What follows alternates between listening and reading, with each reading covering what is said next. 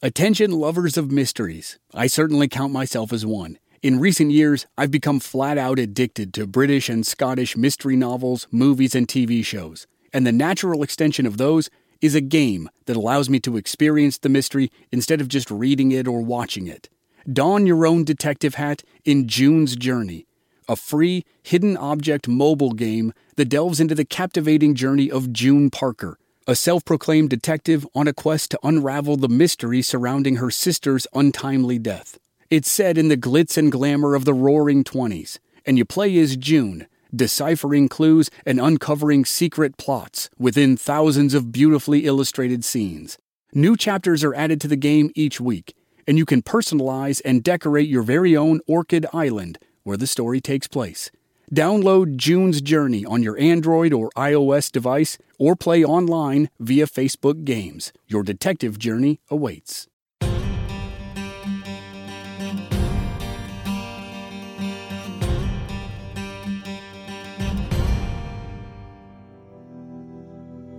The name Alcatraz is the anglicized version of the Spanish name Alcatraces. In 1775, a Spanish explorer was the first man to sail into San Francisco Bay and draw a map of the three islands that guarded the entrance. He called the biggest one Alcatraces, which usually translates to pelican or strange bird. In 1962, nearly 200 years after the island first appeared on a map, and nearly 100 years after America constructed the first building on the island, men imprisoned on it were still trying to find ways off. Nothing seemed to dissuade the inmates from trying to escape. Not the bloody battle of 1946, not the dangerous waters around the island, and not the problems they would face if they actually made it to the mainland. It seemed some men were just wired to try to escape, no matter what. If they were in prison, they were going to try to break out. Simple as that. After all, many inmates at Alcatraz were there specifically because they'd tried to break out of other prisons or they'd actually done it. When they arrived at Alcatraz, they didn't seem resigned to their fates. They just viewed the island as a new challenge. Every prison had its weaknesses. They just had to find the weaknesses of the rock and exploit them. But there was another factor as well the tough conditions inside the prison. Alcatraz was the prison for the worst of the worst. The inmates themselves, combined with abusive treatment from some of the guards, combined with rough living conditions, drove some men to try to escape. But even then, tough conditions certainly weren't unique to Alcatraz. Ask anyone who did time at McNeil Island in Washington state, or Folsom or San Quentin in California, or the notoriously brutal prisons in the South, Parchman in Mississippi, or Angola in Louisiana, known as the Farm. Whether it was life inside the prison or the basic human urge to escape confinement. The inmates at Alcatraz kept trying to break out. In the 18 years between the Battle of Alcatraz and the Greatest Escape, men tried everything they could think of. Shout out to Claritin for supporting this episode and providing us with samples, especially in the spring when the pollen from desert plants here in Arizona is off the charts. I get all the classic symptoms coughing, sneezing, runny nose, itchy eyes, and a pressure buildup in my head. The works. Luckily for those of us who live with symptoms of allergies, we can live Claritin Clear with Claritin D. The double action combination of prescription strength allergy medicine and the best decongestant available relieves sneezing, a runny nose, itchy and watery eyes, an itchy nose and throat, and sinus congestion and pressure with ease. Ready to live life as if you don't have allergies? It's time to live Claritin Clear. Fast and powerful relief is just a quick trip away. Find Claritin D at the pharmacy counter. Ask for Claritin D at your local pharmacy counter. You don't even need a prescription. Go to Claritin.com right now for a discount so you can live Claritin Clear. Use as directed.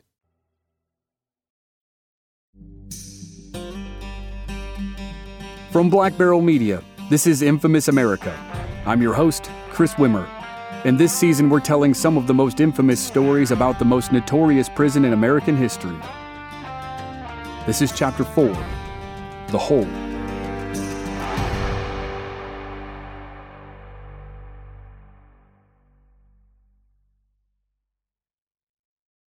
In October 1933, 17 year old Anastasia Scott jumped into the chilly waters off Alcatraz Island.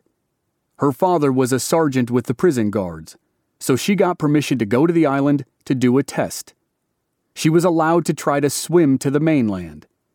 She did it in 47 minutes. A few days later, teenager Doris McLeod did the opposite test. She swam from San Francisco out to Alcatraz Island and back in two hours flat. She told reporters it was easy to get there. The hard part was getting around the island, but a strong swimmer could do it with little problem. Of course, Doris and Anastasia were young athletes. Doris had trained hard for the test. They weren't middle aged men whose exercise opportunities were severely restricted. Nevertheless, the girls proved a point. It was possible to escape Alcatraz by swimming. By the time Doris and Anastasia did their tests in 1933, at least three inmates had already tried the same thing. They were never seen again, and their bodies were never found. In another instance, two prisoners made it out of their cell block and out to the edge of the island. They hid in a cavern to wait for high tide. But instead of floating out with the rising water, the water rushed in so quickly it trapped them and drowned them. In 1931, the body of a prisoner was found floating in the bay. And at least five others flagged down passing boats when their makeshift flotation devices failed. And all this was before Alcatraz turned into a federal prison in 1933. Since that date, five more convicts had tried to swim away, two of them being Ralph Roe and Theodore Cole. Eyewitnesses strongly suggested the two men drowned, but their bodies were never recovered. And other eyewitness accounts say the men were later seen in San Francisco and then other places in the United States. Roe and Cole were career criminals who seemed to fall into the category of the type of person who was just wired to escape. Floyd Wilson, who attempted the first big escape after the Battle of Alcatraz, was not. By July of 1956, Floyd decided he'd had enough of life on Alcatraz, and he was willing to risk his life to escape.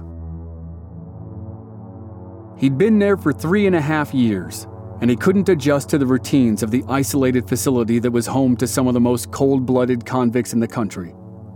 Floyd wasn't a black hearted killer like many of them, which was probably why he struggled more than others.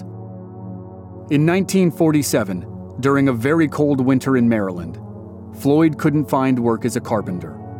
He was desperate to support his wife and five young children he set out to steal the $17 it would cost to buy a load of coal to heat their freezing home. Floyd held up a grocery truck that carried nearly $10,000. The driver resisted. Floyd panicked and opened fire and killed the driver. He received the death penalty. But President Harry Truman sympathized with him and commuted his death sentence to life in prison.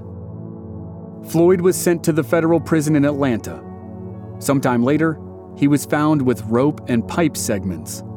It was a sure sign he was going to try to escape, so he was sent to Alcatraz. Floyd's files indicate he was completely unable to adapt to the environment on the island. While it was common knowledge that lots of inmates never fully adjusted to the strict regimen of Alcatraz, it was especially true with Floyd. During his first year on the island, he was punished often. Most of the complaints in his file say he was insubordinate and performed poorly at his work detail. These reports also revealed that Floyd rarely interacted with fellow inmates. He didn't speak to anyone except older inmates and some correctional staff. He insisted that he be fed separately, claiming that other inmates had threatened to kill him. By July of 1956, after three and a half years on the island, he was ready to launch an escape attempt from the Alcatraz dock.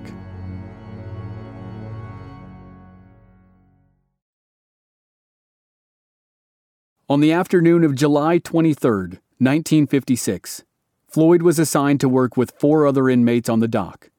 A trash bonfire burned at the end of the boat ramp. It was a regular chore on the island to burn garbage. The pillar of smoke that rose from the fire would not have caused alarm. Floyd grabbed a rubber tire and threw it on the bonfire. The tire produced an oily black smoke that mingled with the lighter colored smoke from the garbage. When the smoke was thick and dark, it screened his movements, and he ran. It took 20 minutes for someone to realize he was gone. When he wasn't present for the next head count, the guards raised the alarm. Sirens blared across the island, and searchers fanned out to find him. Someone noticed that the fence was pried up near the bonfire. The opening was wide enough for Floyd to crawl under. He could have followed the seawall around until he was out of sight of the nearest guard tower. The Coast Guard immediately sent two patrol boats to cruise around the island, and the FBI sent officers to the docks on the mainland where the prison boat was headed. The search for Floyd went on until nearly 3 in the morning, when supervisors found him flattened up against a depression in the rock along the beach. Floyd apparently reached the area by climbing up an 8 inch sewer pipe from the beach. He was in one of the few places in the natural rock formation where he couldn't be seen from the beach, the water, or the area above.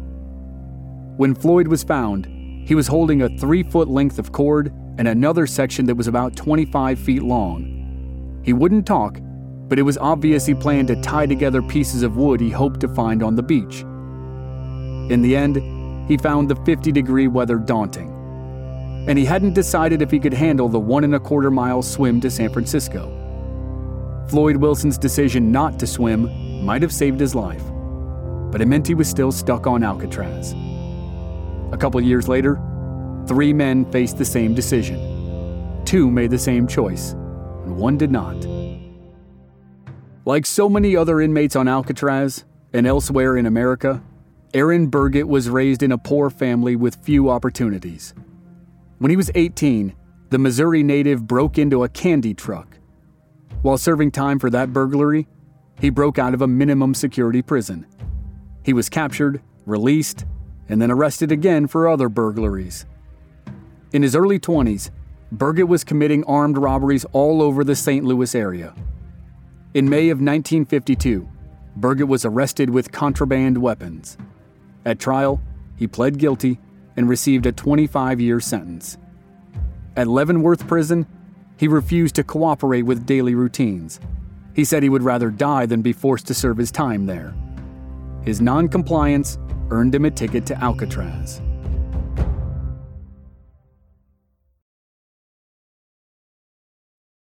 Against all odds, Burgett seemed to turn himself around at Alcatraz. He made an effort to socialize with other inmates, and he learned to play the guitar. But all of this was a distraction. For months, Burgett collected sections of raincoats, plywood, and electrician's tape. He befriended an inmate named Clyde Johnson, and they started scheming their escape. Like Burgett, Johnson was an ambitious robber.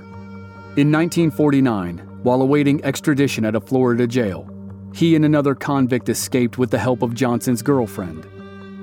After four more armed robberies, Johnson was listed by the FBI as public enemy number two. Because he was an escape risk, he was sent to Alcatraz. And because Johnson had escaped before, Aaron Burgett thought Johnson would be a good person to help with an escape from Alcatraz. Step one was the same as it had been for Joe Cretzer back in 46 before the Battle of Alcatraz be nice to the guards. Both men started being extra friendly to a guard named Harold Miller. In September of 1958, Miller had only been working at Alcatraz for about 10 months. He was brand new to garbage detail. It was a tough and potentially dangerous job for the guards. Inmates on this work detail had to trim trees and shrubs, so they had access to sharpened gardening tools. Sometimes they even had axes. Burgett and Johnson knew you had to have a good conduct record to get on this detail. After getting themselves placed on it, they worked hard for six months. Then, when the relative new guy, Harold Miller, became their supervisor, they knew it was time to make their move. It was perfect timing because the pair wanted to leave when there was a change from daylight savings to standard time. It would get dark sooner, and they would have better cover. At 2:30 in the afternoon, Harold Miller checked in at the control room and logged his assignment. As he and Burgett and Johnson walked down a path to the southeast tip of the island, the inmates convinced Miller they needed to take a detour to clean some drainage outlets. Miller agreed. They made the detour and completed the work. But as they walked back to the main work area, the inmates struck. They grabbed the unsuspecting guard. Johnson put a paring knife to his neck. They tied him up and gagged him. Then Burgett and Johnson decided they'd have better luck if they split up. Johnson walked west and inflated a plastic bag he'd hidden under his sweatshirt. He'd planned to hide out until dark, but in the excitement of the moment, he decided to leave immediately. As soon as Johnson stepped into the water, the rushing tide tore the inflated bag out of his hands. The current was so aggressive that it scared him, and he gave up all hope of escaping. But he couldn't decide what to do next. When the guard, Harold Miller, failed to report in at roll call, the other guards immediately launched a search. Within minutes, the piercing sound of the alarm rang throughout the island. All guards were called to duty. After an hour of searching, they found Miller tied to a tree, unharmed. The warden dispatched the Coast Guard. The fog rolled in thick that afternoon, and the boat had trouble with the search. But at 5 o'clock, it found Clyde Johnson. He was standing waist deep in 50 degree water, shivering. He did not resist capture.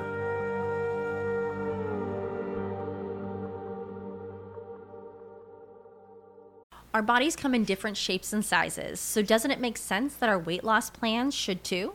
That's the beauty of Noom. They build a personal plan that factors in dietary restrictions, medical issues, and other personal needs so your plan works for you. Noom doesn't restrict or shame when you want to treat yourself. Their flexible program focuses on progress instead of perfection. You don't have to give up carbs or anything. And with their daily lessons, you can learn something new about your food choices every day.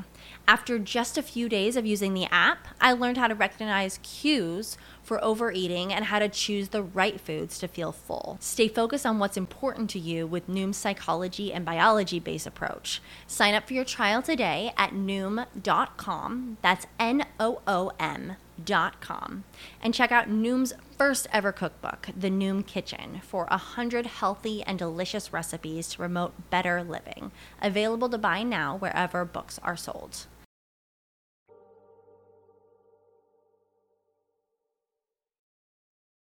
The same massive search effort that hunted for Clyde Johnson was also hunting for Aaron Burgett, but without luck.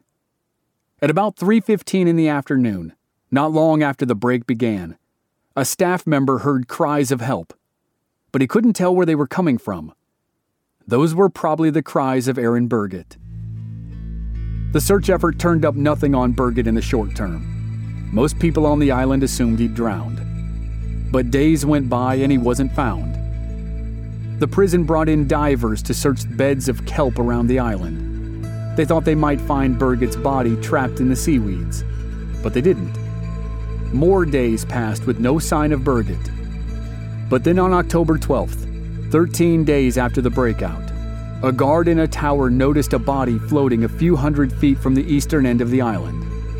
The Coast Guard retrieved the body. The face was decomposed beyond recognition Marine animals had feasted on the body. All the hair was missing, as were most of the fingers and toes.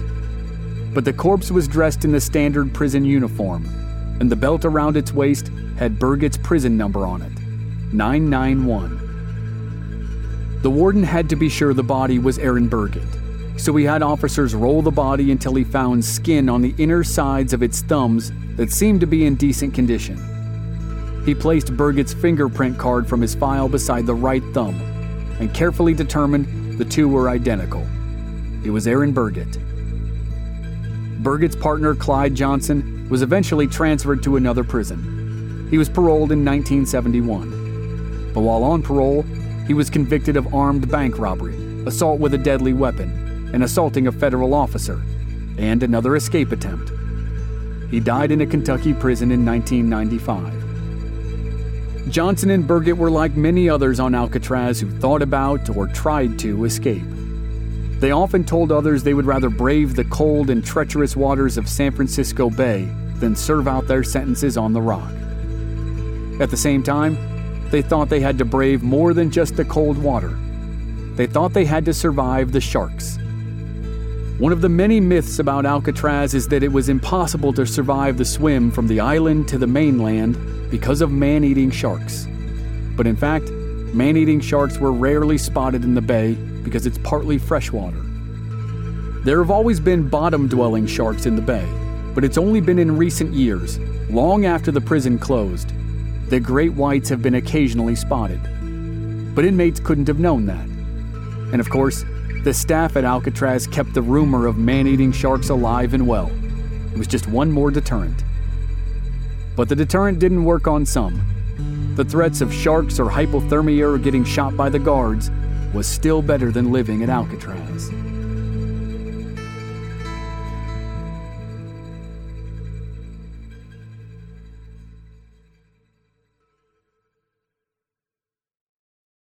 Alcatraz was a special prison.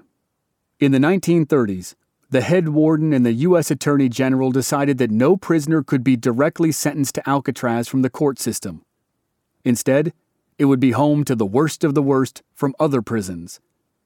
Federal prisons took stock of their most difficult inmates, the ones with histories of bad behavior and escape attempts, and they sent them to the rock. And the pipeline worked in the other direction, too. Inmates at Alcatraz couldn't be released back into society directly from the island prison. They had to earn their way to another federal prison before they could be considered for parole. The rules were stringent. Inmates were never allowed to explore the cell house on their own. They were marched from one location to another, always in some regulated manner. Contact with the outside world through things like newspapers or radio or TV was completely cut off prisoners were forbidden to have visitors for the first three months. After that, they had to earn visitation rights through good behavior.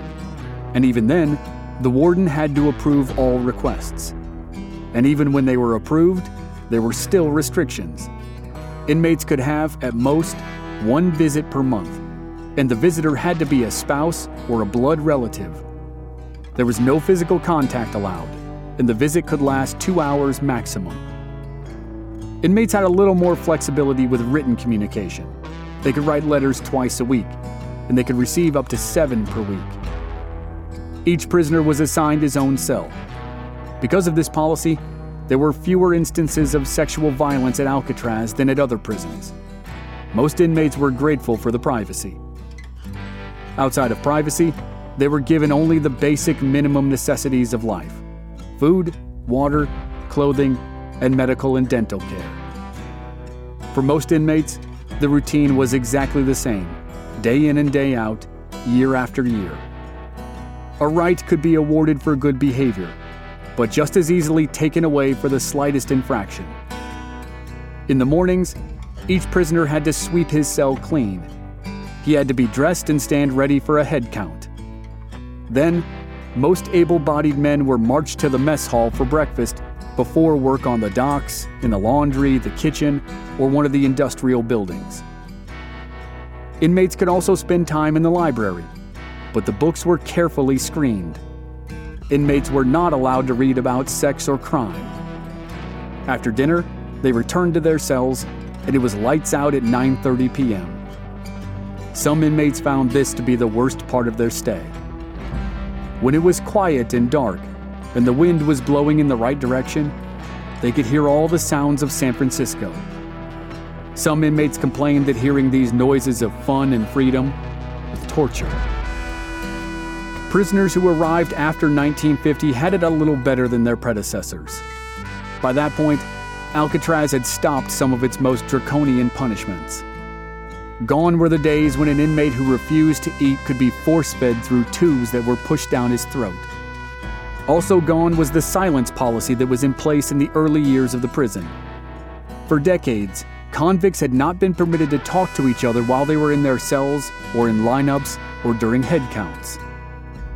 Some reports said inmates went insane because of the silence rule. One inmate chopped off two fingers from his left hand to get transferred out of Alcatraz and away from the silent system. In later years, other inmates used similar tactics like slashing their Achilles tendons. But not all the tough punishments disappeared over time. the hole stayed around.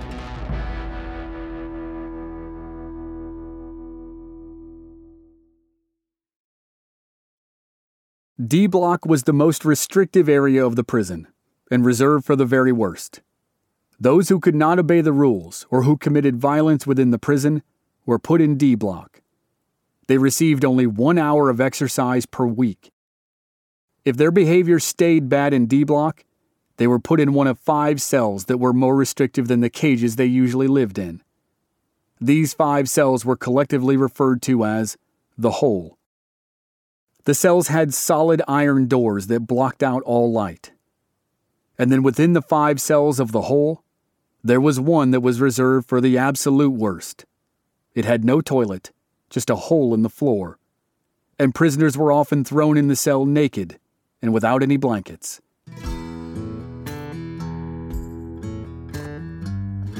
Some journalists tried to write about the prison with sympathy and they often used the case of Robert Stroud to make their point. Stroud was the famous inmate known as the Birdman of Alcatraz. He raised birds in his cell, and he actually contributed to the study of his pets.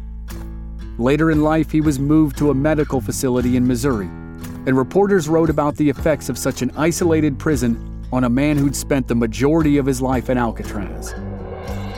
But it wasn't the articles about the Birdman that caused rumors to swirl about the island.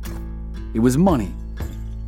As the 1950s moved into the 1960s, it was rumored that Congress was thinking about shutting down Alcatraz. The island prison was very expensive to maintain, and not just because of the inmates. Guards, administrators, and their families lived there too. Their children took a boat off the island every day to attend school. Nothing was produced or grown on the island. Boats had to bring everything that was needed to sustain life. The warden and the staff ate in the same cafeteria style room as the inmates, and they ate the same food. You could take all the food helpings you wanted, but you had to eat everything you took. As the end of Alcatraz drew near, the prison had one last story to tell before its unique history came to a close. It saved the best for last and the climax of the story happened less than a year before the facility shut down for good. That year, 1962, Alcatraz witnessed one of, if not the, most incredible prison break in American history.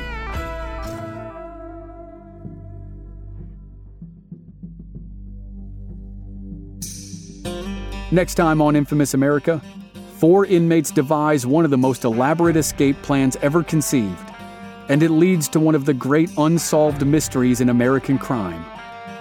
If you've seen the Clint Eastwood movie, Escape from Alcatraz, that story is next week on the season finale of Infamous America.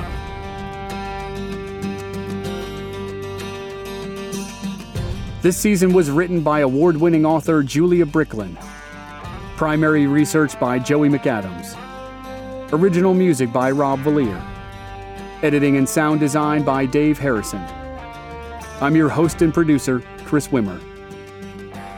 If you enjoyed the show, please leave us a rating and a review on Apple Podcasts or wherever you're listening.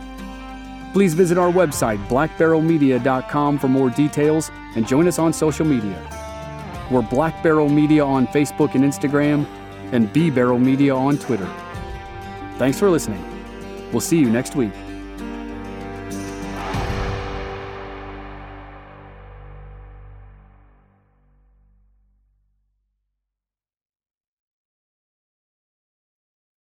When you visit Arizona, time is measured in moments, not minutes. Like the moment you see the Grand Canyon for the first time. Visit a new state of mind. Learn more at hereyouareaz.com.